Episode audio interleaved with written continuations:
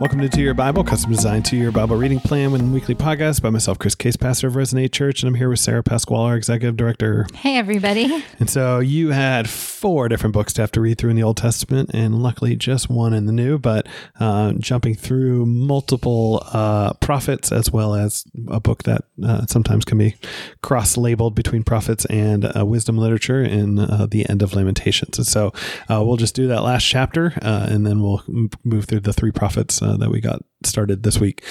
And so the last chapter of Lamentations, once again, just includes uh, stuff we've already encountered in this letter that the, that Israel has been brought low, lower than all the nations around them, and they're essentially like slaves.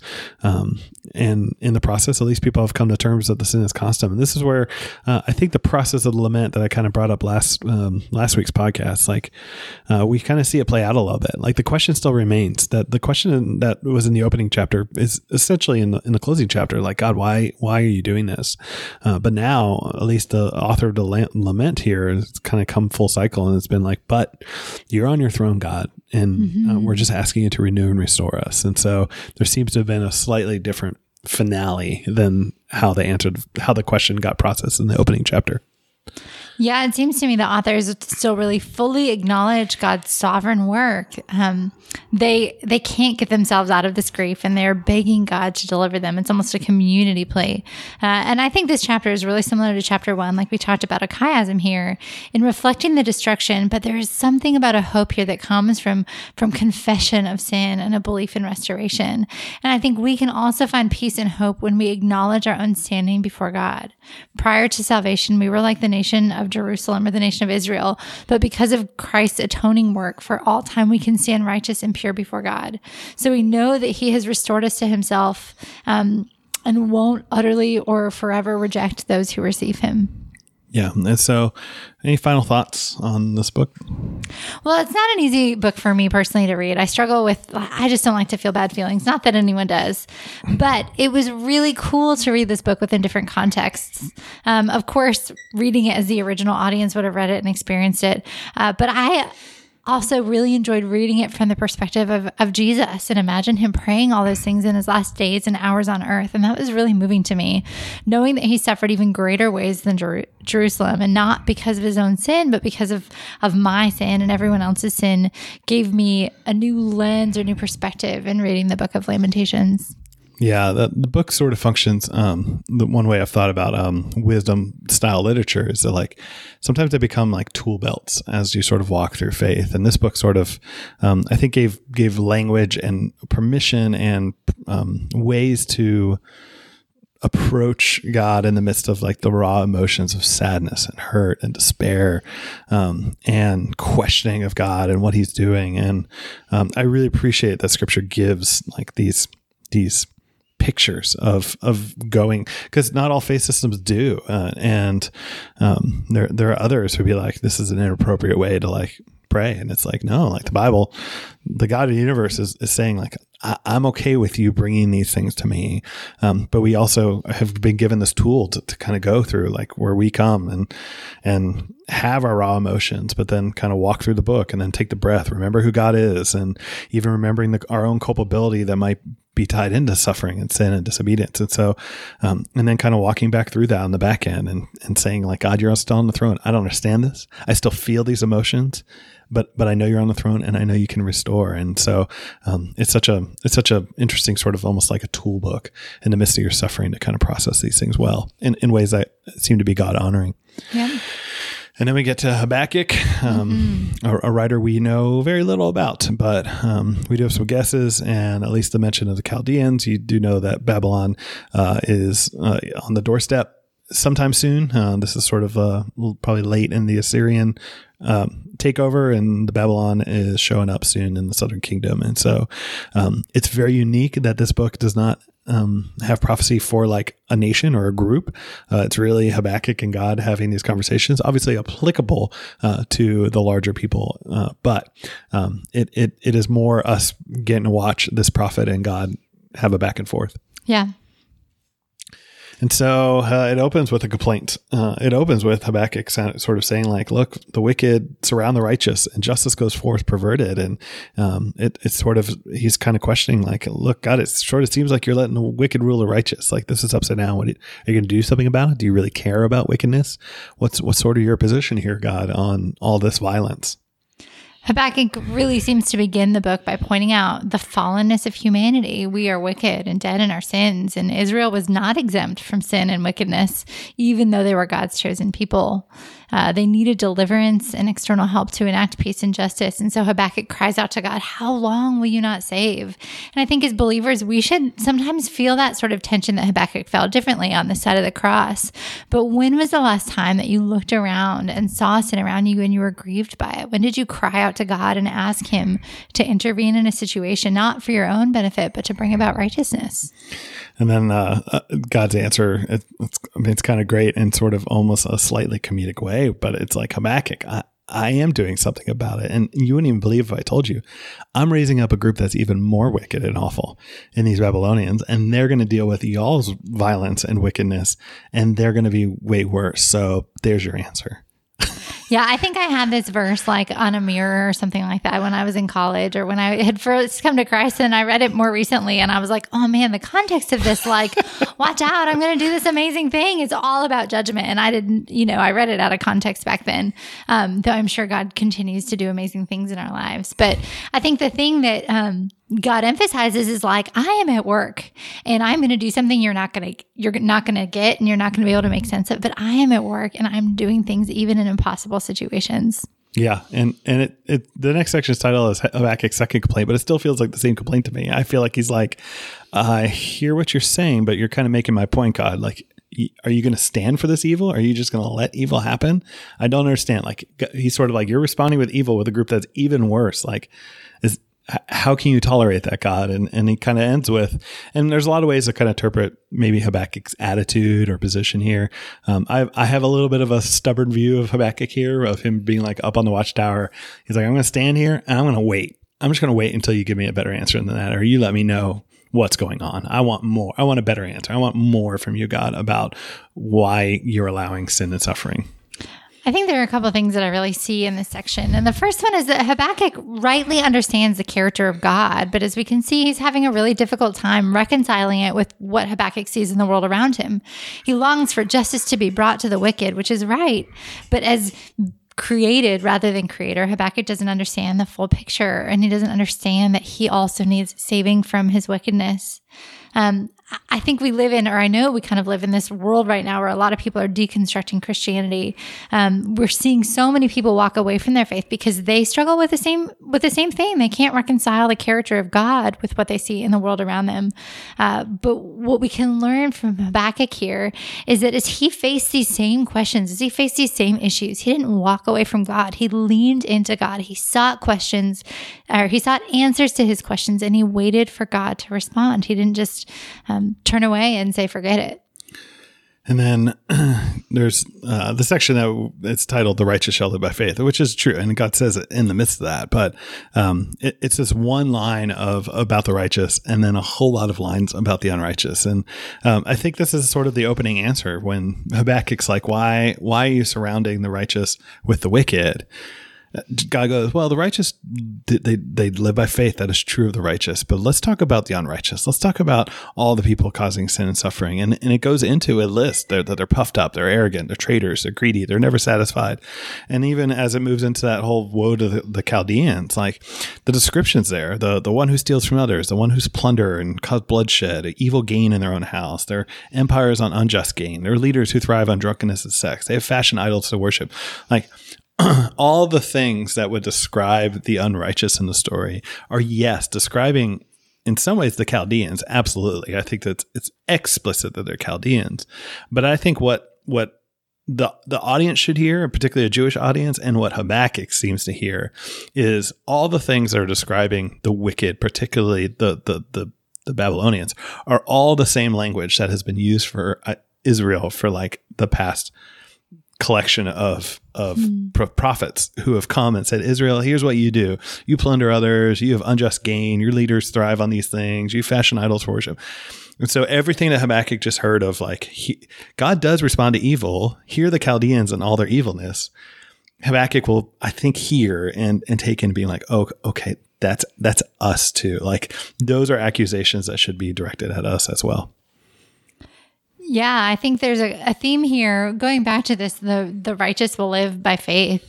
I think here we see that faith in God looks like waiting for his timing and waiting for God to bring everything together. And I think as we even as we think of this passage, keep it in mind as we'll jump to talking about faith in Hebrews.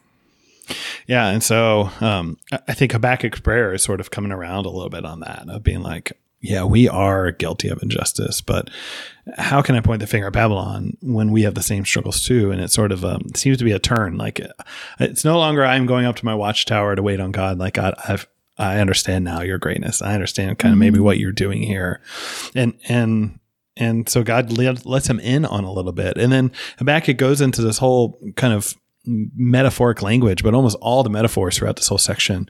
There's stuff out of Genesis. There's stuff out of David and Goliath where he's pierced with his own spear. There's stuff out of Exodus, and like there, there's all this language that that ties into some of the, the, the tremendous things that God has done for His people in the midst of the unknown, in the midst of maybe even their suffering, in the midst of um, delivering them in the past. And Habakkuk sort of uses all this language, I think, to kind of come back around to be like, all right, God, like it's no longer about me waiting on the watchtower for you to give me an answer. Like I, I am, I will quietly wait now for the day of trouble because I, I know you're the one who delivers. Like you've taken care of us in the past in all these different ways. And even if Babylon comes, if that's your plan through this, it's part of our punishment and you're going to punish them at some point. Like I know you're going to get, you're going to deliver us through that at some point. You've done it before and you're going to do it again. Yeah, we see this reminds me of so many of the Psalms we read too, where the psalmist reflects on what God has already done, God's victory over evil in the past, in order to give the the person who's writing it hope and courage moving forward. And so the encouragement to you here is to continue in your own life to recall God's past work as you wait for him to work and find your strength in him even when things feel dire. Sometimes it feels like God isn't working, but we've got to look back and remember what he has already done. So remember his provision in the past and trust him to continue to provide in the future.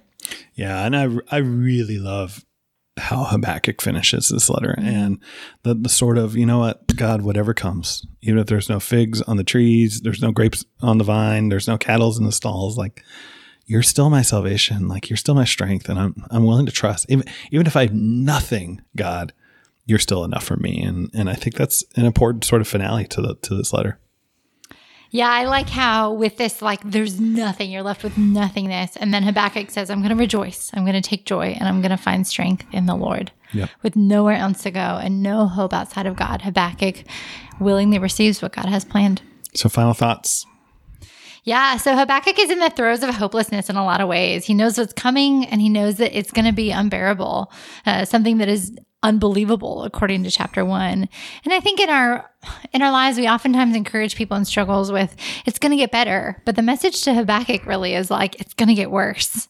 And yet Habakkuk responds with, I will quietly wait for the day of trouble. I will rejoice in the Lord. I will take joy in the God of my salvation. God is my strength.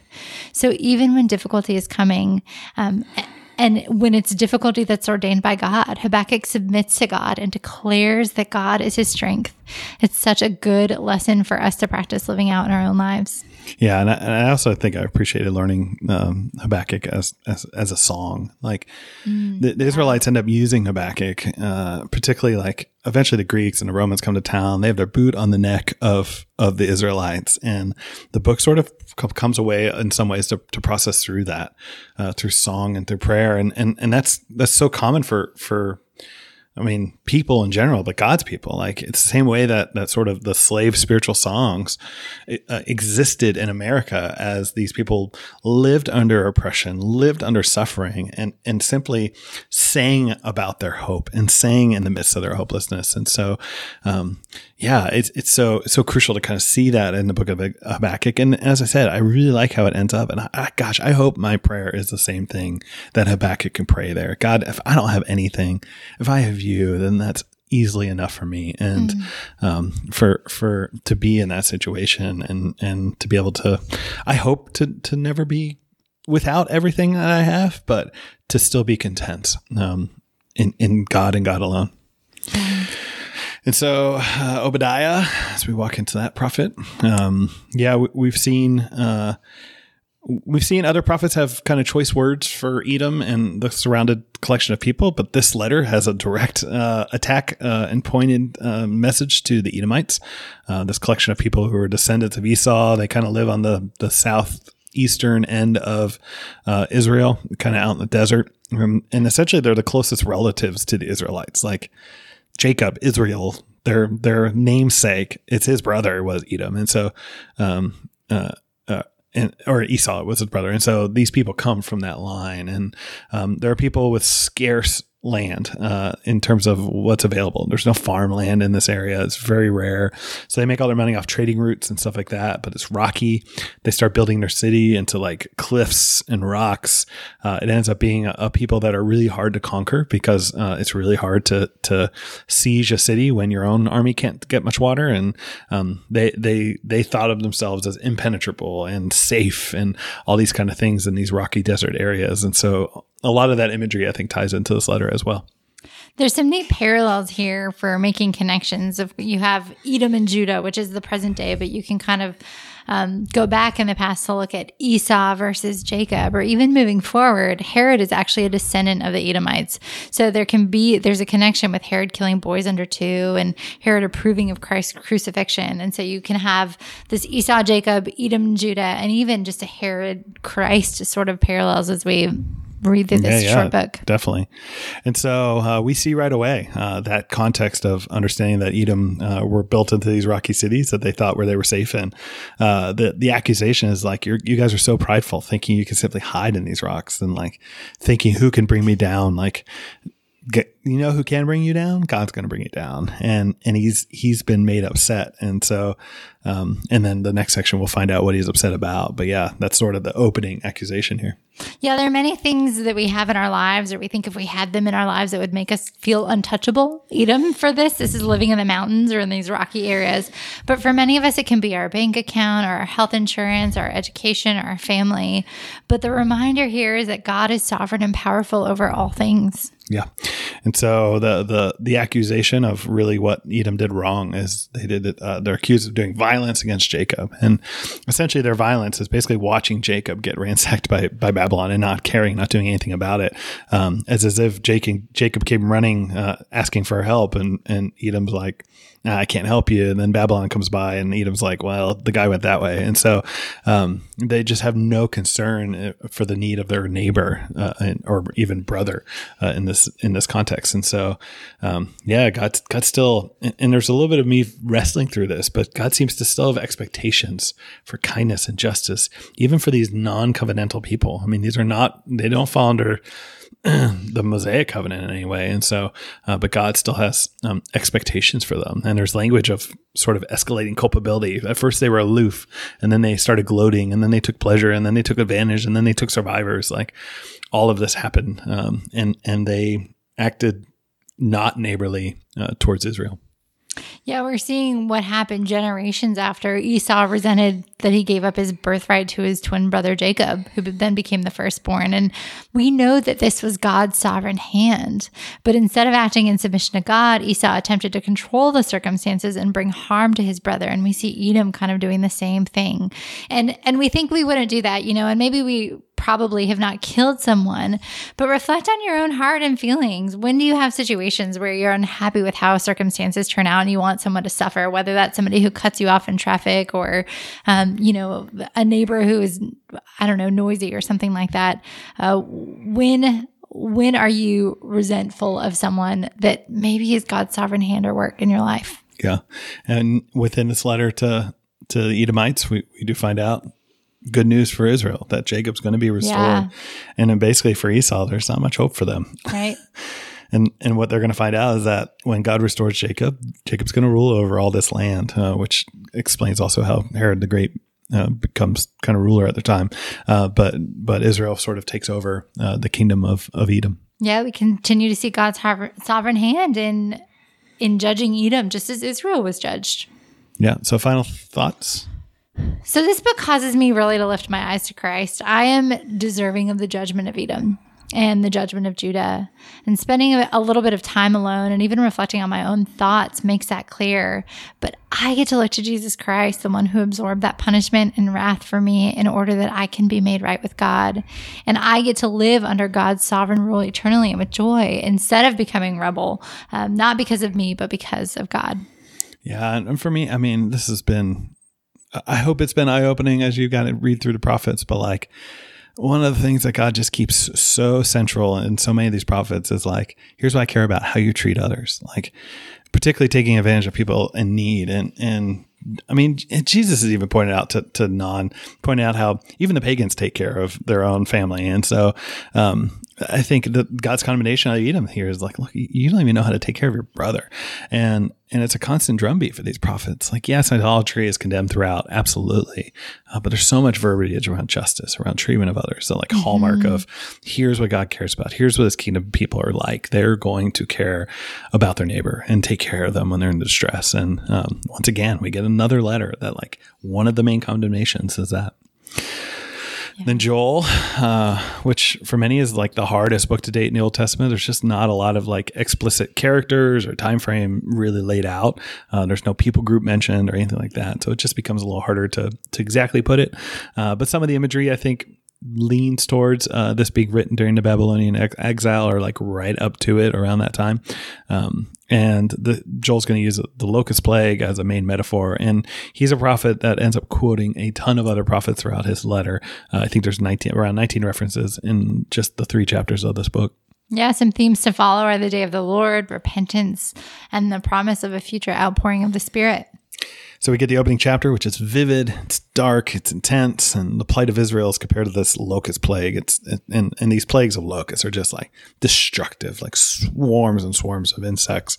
They leave, they eat up everything and then just leave. And uh, that's why I think uh, this this is ties into Babylon, who comes in like a swarm and then leaves Israel pretty desolate. And and this is sort of the what's happening. This of this destruction and leftover wasteland uh, of Israel that the Babylonians bring. Yeah, Joel reminds readers from the very beginning that what's happening is going to create memories for generations and that we are to tell these stories to our generation. We need to communicate even God's judgment and our sin and as believers, salvation to our children in order that they may remember and know God as holy and sovereign and good and faithful. But in the midst of this um, judgment, there's still the same message like repent, like the, the judgment's devouring everything, but gather the people, have a fast, do all this. Like we, we you, you need to, you need to turn, you need to, or return uh, to God. Like get right. Like here's the ways to do it. It's even laid out in Joel. Uh, and then we have to break in right in the middle of the book, which um, is hard when you got to piece some of these pieces together. Yeah, one of the things he points out is that there's not going to be a grain offering and there's not going to be a drink offering, but the people can still fast and cry out to the Lord. We are reminded again that God is more concerned about the heart rather than the motions. Yeah, and so jumping to Hebrews, uh, mm-hmm. just chapters nine through eleven, which are chock full of a lot of stuff, but um, yeah, uh, so we hear about the old setup, and there's tents, there's priests, there's a high priest, uh, even the high priest did sacrifices, annual day of atonement where they can go in. But all the stuff, all the practices can never really fix our conscience. Like they, they, they dealt with some of the, the purification of the flesh, which we find out in the next section, but um, it was just a temporary arrangement. It can never actually create in us a, a new inner self. Yeah, they these sacrifices can deal with the external, but they can't penetrate to the heart. And that's why we needed a better high priest. Like mm-hmm. the regular high priest went into the temple with bull blood of bulls and goats and sure can deal with the flesh, but Jesus went into the heavenly place and he didn't bring animals, but his own blood. And and that's a greater picture. That's a greater purification, greater sanctification, not just for flesh, like for all of us. Like it's such a bigger picture than anything the, the, high priest going into the physical tent could do. And so Jesus' death, just like any other like setup, like enacts a will and and there's sort of a new contract and a setup for the heirs like the old contract is null and void the obligations that were part of it that we have this new contract through his death this new will and and we as heirs of the promises have have a different kind of inheritance now that we didn't have before. Um, and the author is kind of pointing all this out. Like this is what happens. Like death or bloodshed and then the enactment of a new agreement. Like that's what we've known. That's what happened with Moses, and that's what's happening now. That's that's why Jesus had to die. And so the bloodshed, but but even better, the old one, we had to keep doing bloodshed all the time. And this new this new will, this new contract, this new covenant, like it's once and for all. Like we don't need the animals anymore. He summed up all sacrifice with his one sacrifice and the final solution of sin. And so um, when he returns, it's not to come and die again. Like that's already been dealt with. He's coming back for salvation. And one of the major emphasis emphases here is that the work of Christ is free and it is completely dependent on Christ himself. So when we try to maybe earn salvation or acceptance or holiness through different sorts of works, we are actually minimizing Christ's work on the cross sit in the finished work of Christ and receive the completely free gift of his deliverance. And then the chapter ends with this promise that Christ is going to come again to save those who are eagerly waiting for him. And I just think this is so over the top, amazing, and generous. After reading this passage, I just like it makes me long for him to return and makes me long to see him face to face. Yeah. And, and we get a repetition of the phrase like once for all. Um, both mm-hmm. in chapter 9 and then in chapter 10 and just as a reminder that like the old system was was constant it was like in perpetuity of of these practices and and going to the tabernacle all the time like the message was I'm a sinner, I'm a sinner, I'm a sinner. Here's the things I have to do, here are the things I have to do. And it's non-stop. But in Christ, that perpetual system ends like once and for all and and where the high priest had to constantly do the work jesus did the work and then he sat down like it finished a single offering. And so what it ushered in is like the conscience actually be finally clean like the whole work of the tabernacle temple is done with. And uh, now now there's actual forgiveness of sins. There's a sense that god does not remember my sin anymore and constantly need a sacrifice. And so that brings about part of that cleansing of consciousness is is it's done once and for all. And i think that's what the author's really after going you got to understand all of this finished which he's trying to convince this very jewish crowd like the tabernacle the temple it's done with. Yeah Put yourself for a moment in the position or in the thought world of a Jewish person. For centuries, there were sacrifices made every day to attempt to cover sin and to make us right with God. Countless animals were sacrificed, and the work of the priests never stopped for hundreds and hundreds of years. And then Jesus, this Messiah, came and did it once and for all with a single sacrifice and a single offering. What a massive shift it was for these Jews to understand the completeness of the sacrifice. And what really like like a wild leap of faith to trust and believe that animal sacrifices are no longer required. It's amazing to think about. Yeah. And so I think the argument is to like think of the greater promise now. Like we had the tabernacle and priests and the high priest and all these kind of things, but but we have something greater in Jesus as our high priest. Like and and we have now God's presence. Like they we just had to trust that the priest went in and, and represented us. But like now through Jesus's body, like his body is this like torn curtain. That's sort of the metaphor that's used there. And and we we get to go in. Like mm-hmm. we get to be like the high priest because Jesus was our high priest. Like clean nothing needed to offer. Like it's all been done. And the encouragement to, to, this crowd in the midst of that is, is to not go back to the old ways. And mm-hmm. maybe they'd be enticed in going back to things. And, and there is some enticement of going like, clearly, like, here are the things I have to do to make myself right.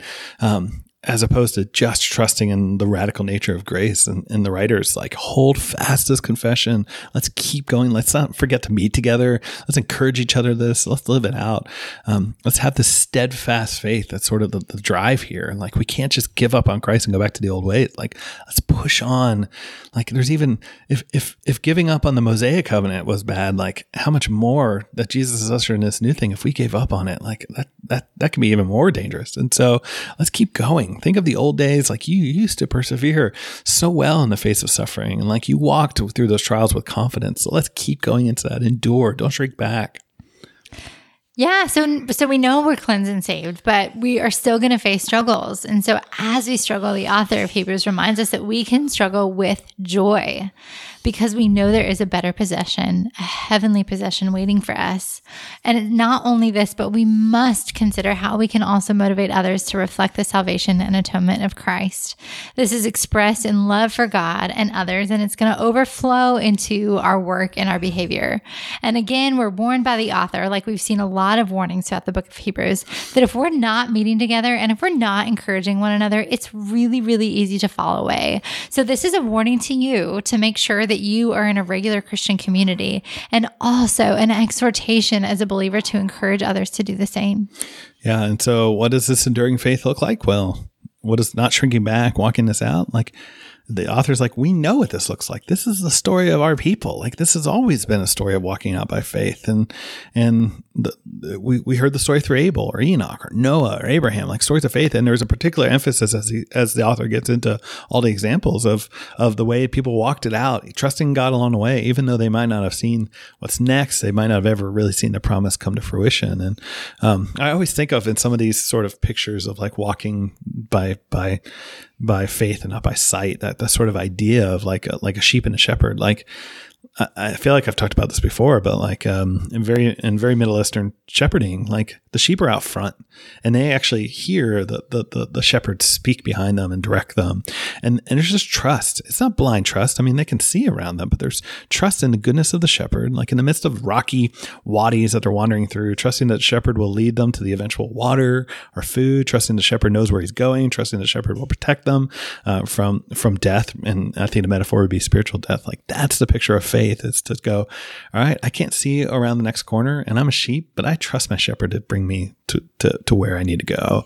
And, and I think it's even great that the author includes like in this whole list of people that have just trusted God by faith, like those who are suffering or persecuted, people that were sawed in half and all this kind of um, more more graphic. It wasn't just people like Abraham and others. Like it, it, it even plays up those who have suffered and, and, and died probably from, from their faith. And, and yet it goes like that. That still is walking things out by faith too.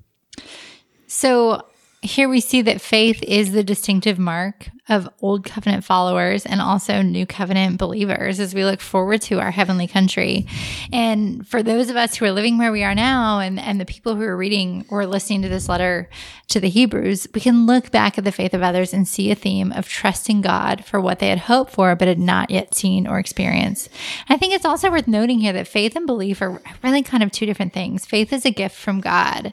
Um, unlike belief, it's not a choice, but the fruit of actions is a gift from God. So the Christian life is one of faith and trust, and our focus must be on heaven when God will make all things right. And just like all these people we read about, we are to consider our sufferings in this world as more precious than any earthly wealth, looking steadily at our ultimate reward. So this means thinking about heaven, dreaming about heaven, studying about heaven, and longing for it.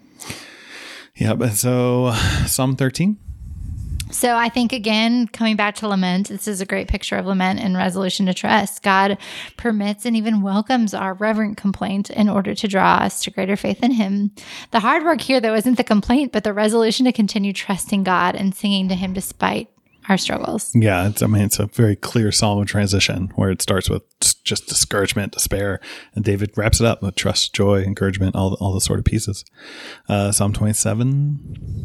Yeah, an emphasis on the blessings of God's presence. I think we see how God is light in dark places and confidence, not fear, protection, strength, and courage. I really like this psalm. Yeah, and, and once again, this feel, also feels like a bit of a dichotomy of a of a psalm, because uh, the first half first half really feels about God's uh, David's desire for God's presence, and I mean, I really appreciate even David's language here. Like David is the king; he has so many things that he could be seeking, like oh, I seek peace, or I seek you to solve these problems with the nation, all this kind of stuff. And and he goes, here's the one thing. Like if I were to go after just one thing, here it is, to to, to see you, and um, that's the most essential thing. And and the second half kind of uh, is an appeal to for God not to abandon him in the midst of this, to stay close. And then Psalm 46. So it starts out with saying the Lord is our refuge and strength and a very present help in trouble. And I just think Jesus is the personification of this psalm. You can read the whole thing and realize that Jesus does all of these things. Yeah. Uh, apparently, this was one of Martin Luther's favorite of all psalms. I, but he was also a paranoid individual who's always worried about safety, and so uh, God's protection becomes a, a, big theme for him. But um, yeah, there's just this declaration of God being God being with, present here with us, and and there's even a global scope to that uh, in the language of the psalm. That that yeah, God, I want you to be present, but I also want that to, to transform into the nations and how how that affects the nations that they would know you in the midst of that. Mm-hmm. Next week. So, in the Old Testament, spend some time thinking about the day of the Lord. We've talked about it a lot, but how do you feel about God's judgment? We've spent time in it, but this concept continues to be difficult to grasp for those of us who've lived in so much comfort. So, and as you think about the day of the Lord, think about other worldviews or people groups and how they may feel about God's judgment, both in what we read in scripture and also in the final judgment. I think it'll help us as we get ready for Ezekiel. And in the New Testament, as you wrap up Hebrews, spend some time flipping back through the book. Write out in your own words why Jesus is a better sacrifice, a better priest, a better Moses, or a better Abraham. I know this takes extra time, but this sort of active learning helps us to see and understand even more of scripture and how amazing God is. Yeah. Uh, for the Old Testament, as I said before, there's a bit of a theological crisis for the Israelites. From basically from Sinai and now till Babylon, there was always a sense of like God with us, the tabernacle, the temple, all this kind of stuff. Like they knew where God was. Um, but what happens now? The temple's been destroyed. It's been ransacked. The ark has disappeared. It probably is never going to be seen again.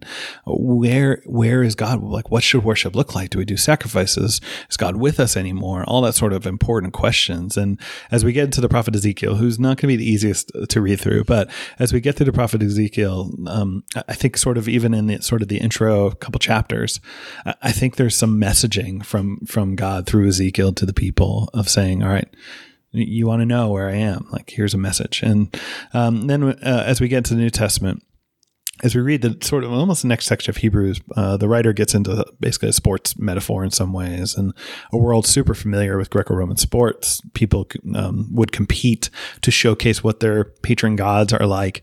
Um, as the author picks up on this metaphor, like almost think about it, like almost imagine the picture for yourself of crowds and cheering on and those in the faith, whether it's those from the previous chapter or even people that have gone before you that have helped shape your own faith life. Like as you read through it, almost have this, and maybe the author meant it this way, to like to close your eyes, to imagine others who have gone before us cheering us on, um, to persevere, to keep going. Like personalize some of the imagery. Um, and I think that'll make that much more richness to the text as you read through it.